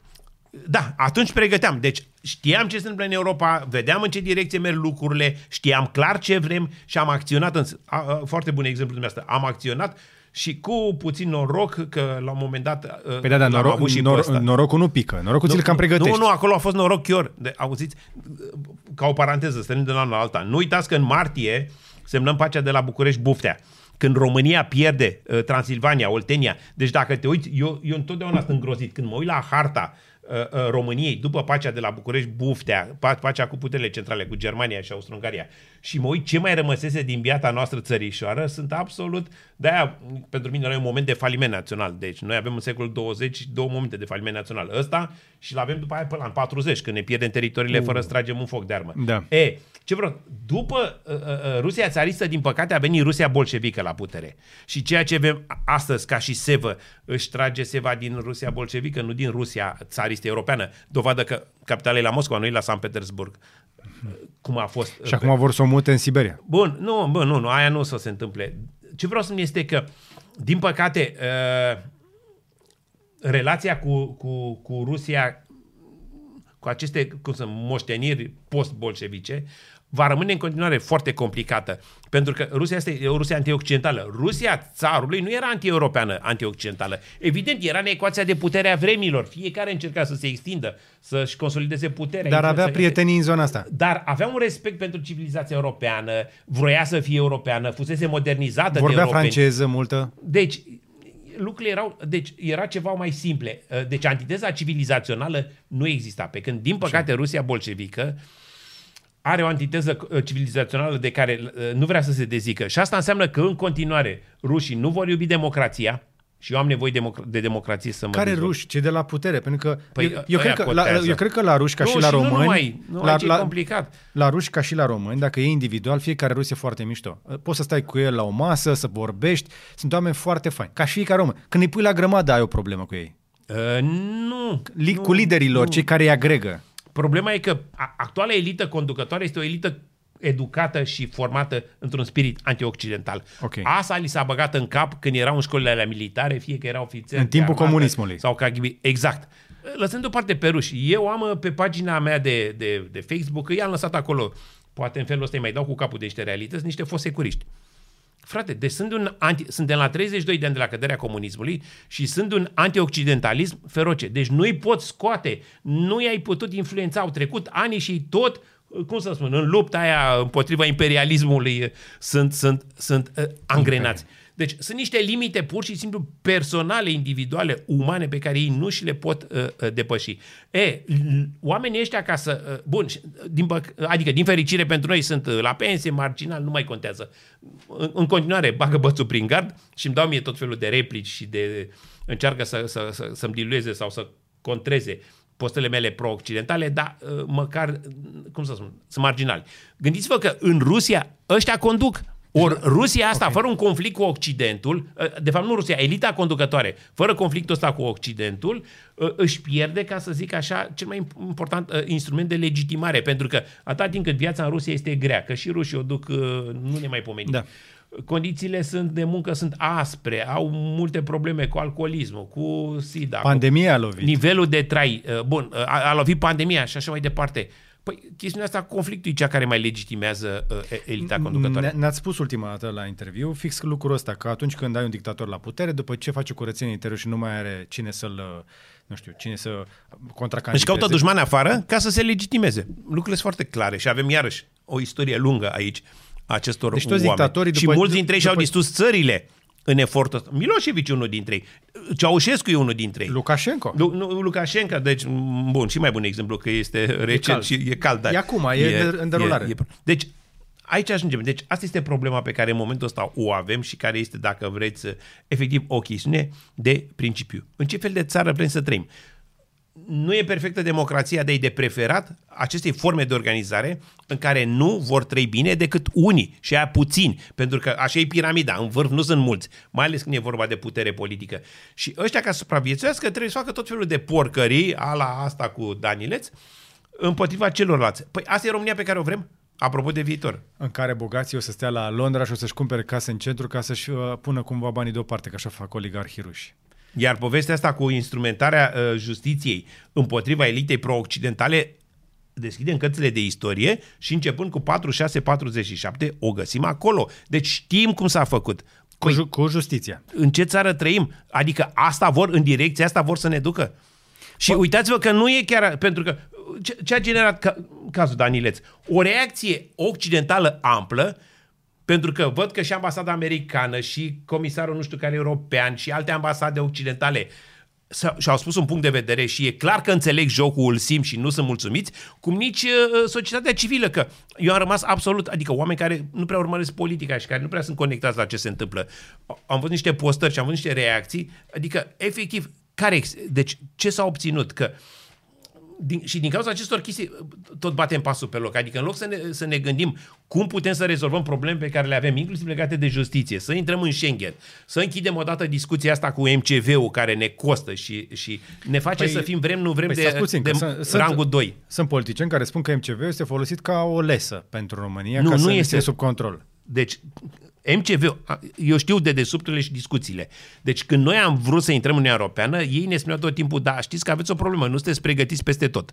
Și noi am zis, da, știm, dar hai să căutăm o soluție, noi suntem oameni de onoare, n-am fost, dar așa spuneam la vremea respectivă, și haideți să intrăm și noi odată cu ceilalți ca să nu ne mai amânați. Că, uitați-vă, dacă ne amânau, nu mai, apropo de toată discuția asta legată de Ucraina, să nu intre ăștia NATO, să nu intre în UE, ceea ce cere Rusia. Și atunci cei de la Bruxelles, venindu-ne în întâmpinare și dorindu-ne binele, că eu mi-aduc aici aminte o discuție pe care am avut-o cu un reprezentant uh, al lor la, la, la București și când îl întrebam o să luați România, că și eu și dumneavoastră știm că noi nu suntem încă pe toate domeniile pregătiți și că încă mai e timp pentru niște evoluții. Mi-a zis, domnul Fota, ne-am gândit, am dezbătut, am discutat, nu toți sunt, adică nu toată lumea Europeană e de acord cu abordarea Mai ales asta. olandezii la momentul ăla. Dar ea va prima. Ce, ce spuneau mu? Nu vrem să sacrificăm viitorul României pentru câțiva conducători pe care îi aveți și care încă nu înțeleg care e menirea lor. Cu alte cuvinte, investim în viitorul vostru ca popor,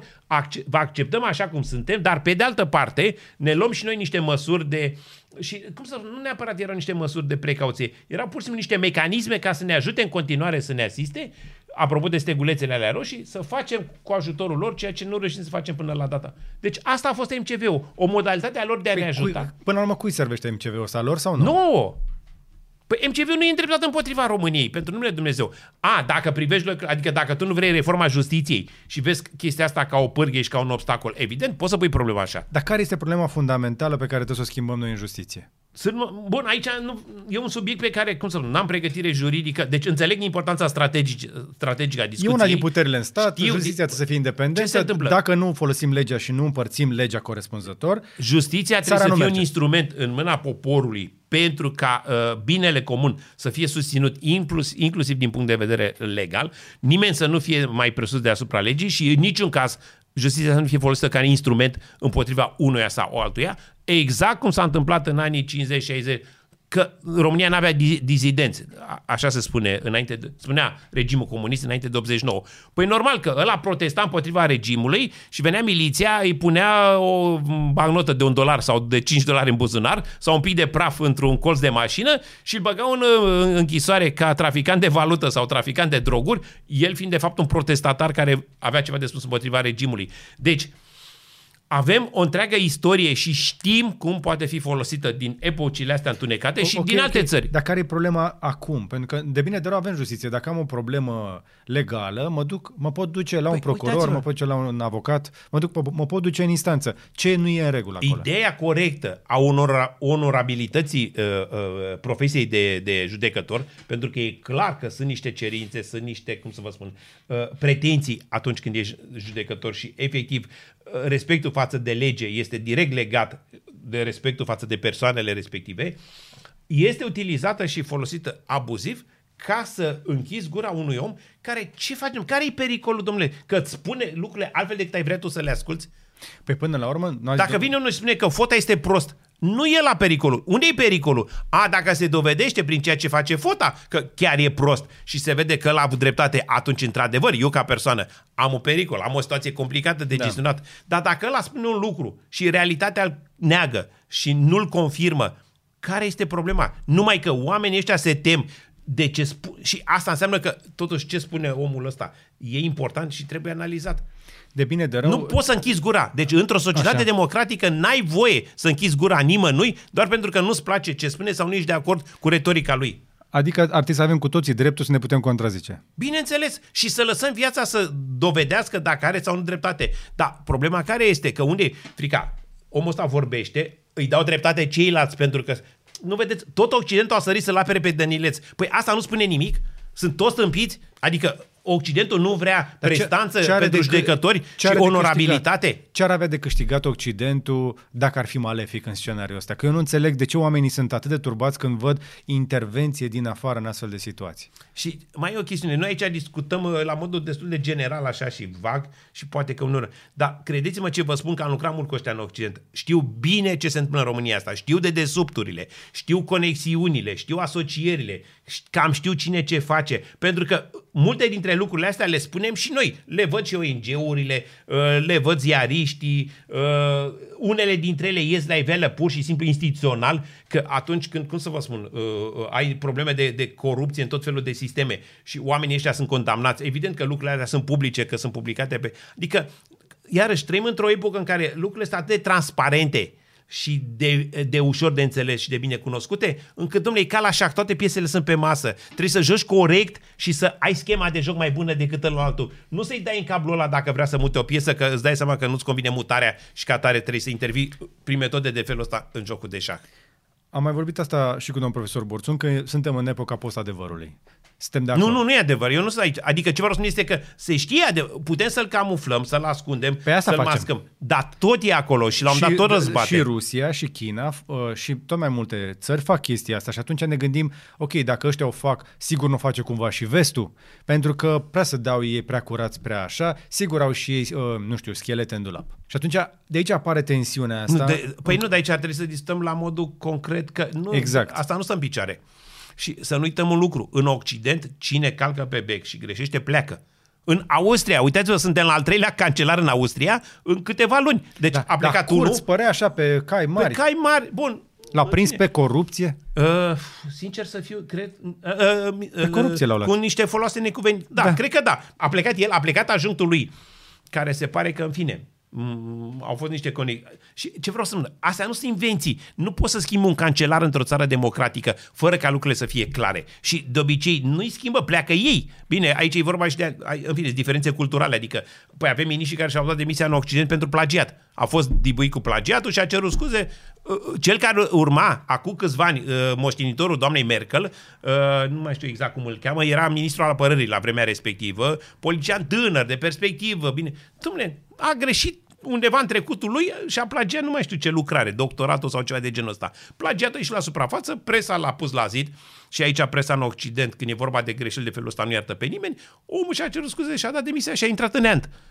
Deci, din secunda 2, n-a mai fost moștenitor, n-a mai fost nimic în politica germană. A dispărut. Deci, la fel și în Austria. Nu, nu s-a ajuns, că din câte știu nu l-au trimis. Ce Dar la, la noi pedepsind, dar tot se întorc cumva. Deci ce vreau să spun este că uh, în momentul în care standardele trebuie să asumate, că aici e toată problema.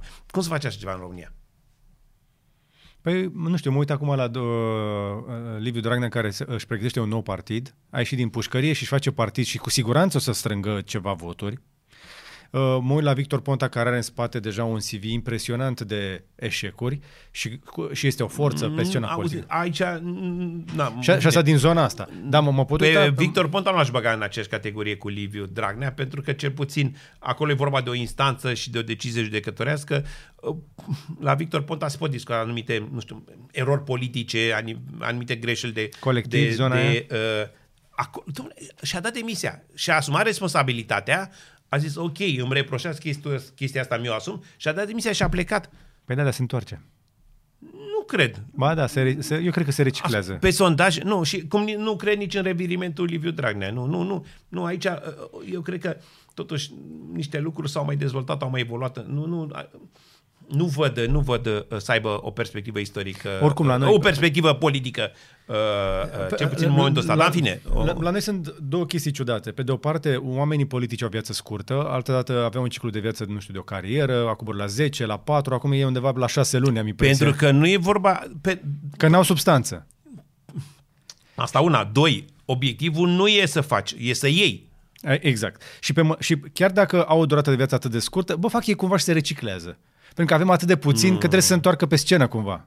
Chiar să... mă uitam zilele trecute într-o chestie de gata de niște probleme din, din zona de sănătate publică și erau menționați acolo niște miniștri, uh, foști miniștri ai sănătății. Și Au uitat, nu, nu-i mai știe nimeni. Nici eu exact. nu mai mi-ageam aminte. Nici acum, acum dacă mă întrebați... Acum cu măștile astea, cred că nu, te poți nu. întâlni cu el pe stradă, nici nu știi că a fost ministru. Durata de viață a unui ministru, și asta nu e un lucru normal, nu e, da. nu e regulă, e sub un an. Așa e. Durata medie de viață a unui... Ori, iarăși, din chestiuni culturale, că toată uh, că lumea da. începe cu noi și da, când da, venim, bă, bă, nimic nu-i bun și totul trebuie să fac eu de la... Da. Și mai parte. Vă dați seama că de-aia nici nu construim uh, lucrurile astea grele care durează ani de zile, autostrăzi, sau le construim atât de greu. Bineînțeles. Dar chiar și așa, aș face un experiment. Dacă ieșim pe stradă acum și întrebăm 100 de români, nu știu câți dintre ei pot să-mi spună un sfert din guvern. Cred că dacă îi întreb repede, cred că nici măcar uh, cu greu știu mai mult de un sfert cine e prim-ministru. Notorietatea nu știu dacă e neapărat un lucru bun și uneori am impresia că... Dar în Germania, dacă mă duc, cam știe lumea cine e cancelar. Iar la modul în care se construiește notorietatea în România, Păi avem niște personaje absolut negative și sinistre care sunt cunoscute de toată lumea. Pe criteriul ăsta trebuie să-i facem miniștri sau să le dăm țara pe mână. Să fim serioși. Deci, uh, nu știu dacă neapărat notorietatea e elementul... Da, uh, dar asta arată lipsa de nu, interes a oamenilor de bun, mulți pentru domn, Trebuie să recuperăm ideea de om bun. Dom'le, am ajuns atât de, de rău încât nu putem defini ce înseamnă un om bun. Adică nu ne putem uita la un om să ne dăm seama știți mie, conceptul ăsta foarte general și vag, dar care totul spune mult oamenilor nu, cum era cântecul ăla cu omul bun și pomul copt? Noi mai putem defini uh, conceptul de om bun, mai putem pune substanță sub, sub cuvintele astea, adică mai realizăm, mai înțelegem ce înseamnă un om bun sau care sunt criteriile alea după care noi definim un om bun. Dar că... nu, nu există omul bun perfect și cu siguranță o să găsim defectele, o să le punem pe tarabă și o să-l dăm jos Dar când, dacă când nu mai defecte, păi nu, nu, problema e de balanță. Nu e nimeni oamenii, perfect. Oamenii sunt failibili și atunci dacă le vom găsi hiba, îi dăm jos pe toți. Nu, eu cred că dacă ne-am uitat la ei, la caracterul lor și asta se vede din evoluția lui ca om, din cariera profesională, din comportamentul public. Nu, eu, eu refuz ideea că noi, la nivel, cum să spun, uh, uh, uh, de masă ca popor, nu putem avea un minim de rigoare analitică ca să definim corect și pe aia să încurajăm, pe aia să-i apreciem. Și vedeți că în anumite zone o facem, adică sunt o serie întreagă de personalități publice care uh, sunt recunoscute, sunt apreciate în sensul ăsta, dar când e vorba să le dăm o șansă, de exemplu, în politică, nu. Uh, eu am exemplu uh, Valeriu Nicolae. Valeriu Nicolae, care a făcut o groză de treabă bună, a pierdut locul în Parlament și mi-ar fi plăcut să-l văd acolo, la diferență de câteva, cred că sute de voturi, ceva de genul ăsta. Adică, dumne, Haideți să facem atunci o chestie. și omul civic fusese activ. Da. Făcuse, a avut curaj că povestea da. asta să iei pe alții la, la bani mărunți, să te uiți prin Sibiurile lui, e deloc simplă. Așa e. Câte înjurături și-o fi luat în momentul în care îi devalua pe unul sau pe alții. Bun, și cu toate astea, cum să spun, poporul n-a vrut să-i dea o șansă. Poate că unii spun, domnule, păi era singur printre alții. Ok. Da, da, oamenii, ce, ce, ce nu înțeleg oamenii era o voce. nu este nevoie de foarte mulți ce oameni vedem în ca Parlamentul să ăsta? O vedem pe doamna... Deci nu-l vedem pe Valeriu Nicolae în Parlamentul ăsta și au mai fost câțiva care și-au încercat șansa. La fel de bun. Dar în schimb o vedem pe doamna Șoșoacă. Ați deschis cutia Pandorei. Uh, doamna Șoșoacă reușește să atragă atenția eu dacă postez ceva pe Facebook sau dumneavoastră... Care este câștigul nostru ca țară din performanța politică și publică a domnului Șoșoacă? Pentru că, pentru că nu e vorba de performanță politică, e vorba de performanță socială. Mini, deci parlamentarii sunt, au rang de secretar de stat. Deci, miniștri, deci ministrul în limba latină înseamnă servitor. Deci parlamentarii, miniștri, secretarii de stat, funcționarii publici sunt servitori a interesului public. Deci ei trebuie să servească interesul public, nu interesul public. Ce da. zicea Kennedy, nu? nu te întreba ce faci tu pentru, uh, ce face țara pentru tine, întreabă de ce poți să faci tu pentru țară. Deci asta este logica, Bărduț o spunea altfel, spunea, păi țineți toți pentru, cu poporul. Pentru cei care o urmăresc pe dânsă, ea se luptă pentru... Pentru ce? Pentru ei.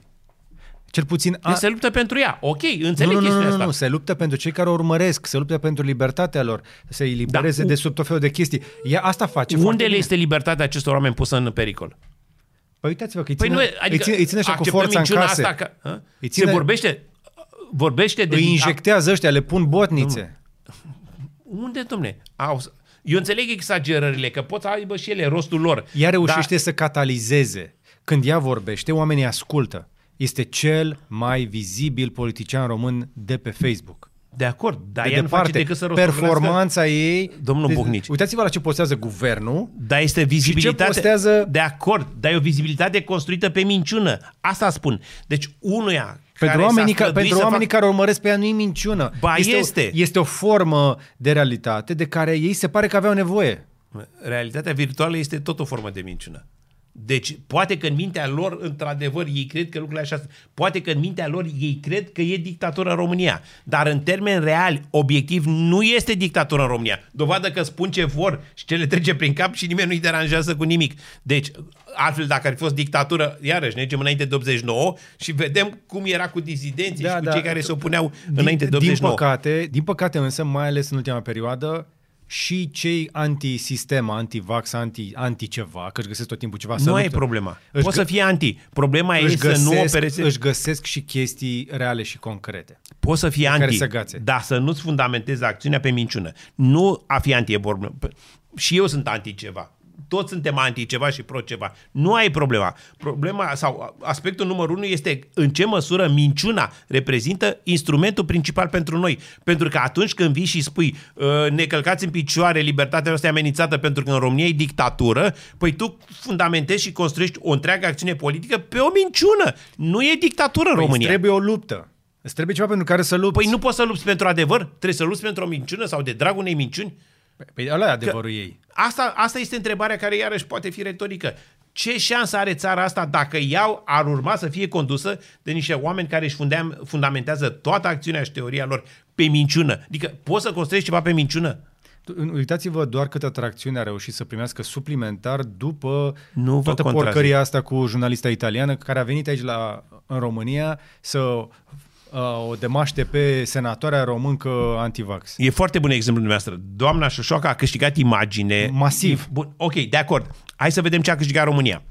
Păi România n-a câștigat nimic din toată povestea asta. Ba da, a câștigat, România a, ca câștigat țară... niște titluri în presa italiană în care jurnalistă italiană numai onorabile mușcată nu de păi, politicieni români. Deci, păi, nu vedeți, adică ea câștigă personal, Dar noi ca țară pierdem. Pierdem ca imagini.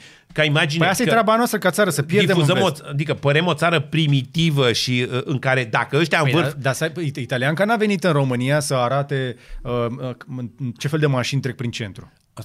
Știți povestea că, cum sunt, dacă, adică dacă ea sus fac așa, vă dați seama, păi înseamnă că noi ăștia alți care Știți că suntem întotdeauna m-a fascinat neîngrădiți chestia de- asta. În toate reportajele despre România, nu știu dacă v-ați uitat, ăștia dau, e tot felul de imagini cu mașini vechi, cu o căruță pe DN1 sau pe nu știu unde prin țară, niște, niște case derăpânate. Nu vezi grienorii din uh, București, de aici, din Pipera, nu vezi mașinile de la Piața Victoriei, nu vezi niște chestii mai interesante. Totdeauna arată Păi, România dar nu vre...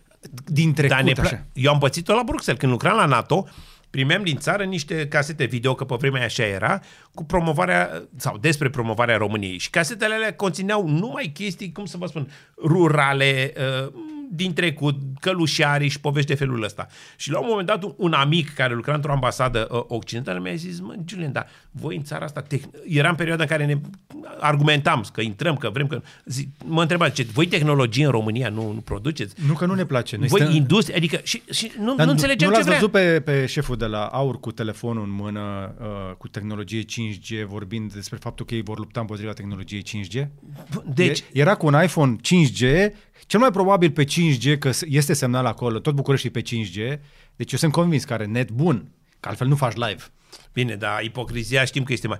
Deci, ce mă întreba, ce îmi spunea tipul ăsta? Și mi-a zis, Julian, dați despre voi o imagine de țară primitivă, pierdută undeva, rămasă în trecut, și asta nu vă care ajută. este perpetuată. Pentru că jurnalista asta a vrut probabil să câștige niște puncte, să atragă atenția, să facă niște puncte de audiență și a fost ușor să vină în România, pentru că în România românii mușcă și întotdeauna prind ceva. Uite, mușcă, la propriu și la figurat. Deci e ușor să vii în România. Eu am fost la un moment dat fixer pentru o televiziune germană și Bine, deci dumneavoastră luați în calcul o anumită premeditare a acestui moment. N- nici măcar nu mă interesează a cui. Mă interesează că pur și simplu le este prea ușor și le iese. Eu am avut, spre exemplu, am fost fixer la un moment dat pentru o televiziune din Germania care a vrut să facă în România o știre despre abuzuri în uh, casele de copii. Și le, a, le, a trebuit să le găsim până la urmă, una, unul din ultimele locuri unde, pe, unde noi mai aveam o felinată, că nu mai aveam, toți copiii erau dați în centre de plasament. Și am spus reporteriței de la televiziunea respectivă, știți, noi nu prea mai avem orfelinate aici, s-a cam dus. Dacă vreți, vă pot face legătura la cei la asistență socială să mergeți să vedeți copiii în plasament. Eu accept ideea și ne-am și lovit de fapt niște j- jurnaliștii care au venit cu făcături aia, cu armele undeva prin Transilvania, au făcut o regie. Da. Deci, accept ideea că nu toți ne sunt prieteni, accept ideea că nu toată lumea ne iubește pe afară, accept ideea că unii s-ar putea să în fie pană de tentați idei, vii în România și sau faci o așa știre... vor rating, sau poate că sunt și în cur... Ok, n-am, n-am, ok, nu trăim într-o lume ideală și știm uh, uh, cam cum arată lucrurile. Dar pe de altă parte, dacă tu ești un tip responsabil și cu o anumită experiență și ai și pe cineva care este mai în drume, că totuși cu cât ești mai vizibil, părerea mea că cu atât mai importantă e echipa din, din jurul tău. Lucrurile astea pot fi luate în calcul, lucrurile astea pot... Și doi, domnul uh, uh, Bucnici, oricât ar fi discuțiile de complicate, când e vorba de comportament civilizat, n-ai cu ce să-l înlocuiești. Deci totuși rămân aici niște elemente cu sequestrarea, uh, cu mușca. Dumne, ce caută elementele astea într-o interacțiune normală, civilizată a unui om politic cu, cu, cu, cu media? Adică da, eu... da, da, da, dacă te preiau alții și poți să dai share și poți să mai faci niște mii și zeci de mii de distribuiri și like-uri, asta este fascinant pentru mine. Genul ăsta de discurs Punând în discuție imaginea propriei se tale țări, hrănește, se hrănește singur din reacții. niciun om public, niciun om politic nu are voie să-și hrănească imaginea proprie în detrimentul proprii. Păi reversăm că exact ce vă spuneam mai devreme. Logica corectă este țara mai importantă decât, decât tine sau decât partidul tău. Că Da, da, da, de-aia- ia, ia, ia, oamenii ăștia, asta le spun celor care urmăresc. Eu mă lupt pentru voi. De-aia multe lucruri în România merg prost, pentru că noi am reversat în logica și ajunge ca individul să fie mai important decât partidul. Și avem partide și nu, nu, puține. nu, nu. De aia se sacrifică pentru cei care o urmăresc. E asta le spune. Nu, în timp asta nu o să se întâmple, o să vedeți. Pentru că așa cum ne uităm în trecut, acum 10, 15, 20 de ani și vedem pe alții, păi nu vă supărați, Vadim Tudor s-a sacrificat pentru România? Adică e doamna Șoșoacă prima care joacă teatrul ăsta și încearcă să meargă pe calea asta bătătorită de alții înaintea ei? Golgota ei. Au câte o golgotă, știi, trebuie să ducă crucea României undeva. Îl considerăm pe Vadim Tudor un mare român și un om responsabil și cineva care a făcut pentru țara da, asta. ne, ne, lipsea, Ce ne, ne Dumnezeu? lipsea un naționalism. Și nouă. Ne lipsea... Păi și ca să ne ducă la ce? Că asta este disperarea mea. Tot exersăm cartea asta naționalismului, că atât îi duce mintea pe unii în țara asta, după ce am dat o bară de nenumărate ori cu ea. Chiar nu înțelegem că de la legionari încoace, păi, păi, cartea naționalismului ia, niciodată nu ne-a dus la ceva bun. Și renunțăm noi la identitatea noastră națională? Dar nu ți-o nimeni. Cine îți fură identitatea națională? Și oamenii raționali și inteligenți. Corporațiile. Recomand o lectură foarte utilă. Mircea Malița, academicianul Mircea Malița, din păcate astăzi nu mai este printre noi, are o carte remarcabilă, se numește așa, 10.000 de culturi, o singură civilizație. 10.000 de culturi. Adică care e mesajul? Domnule, standardizarea și uniformizarea se poate produce și tindem să o producem la nivel de civilizație. 2,20 peste tot, benzina de la București la fel ca aia de la Bruxelles, uh, avem compatibilități pe tot felul. Ați văzut, Uniunea Europeană vrea acum aceeași mufă, aceleași... Ok, deci civilizația tindem să fie universală.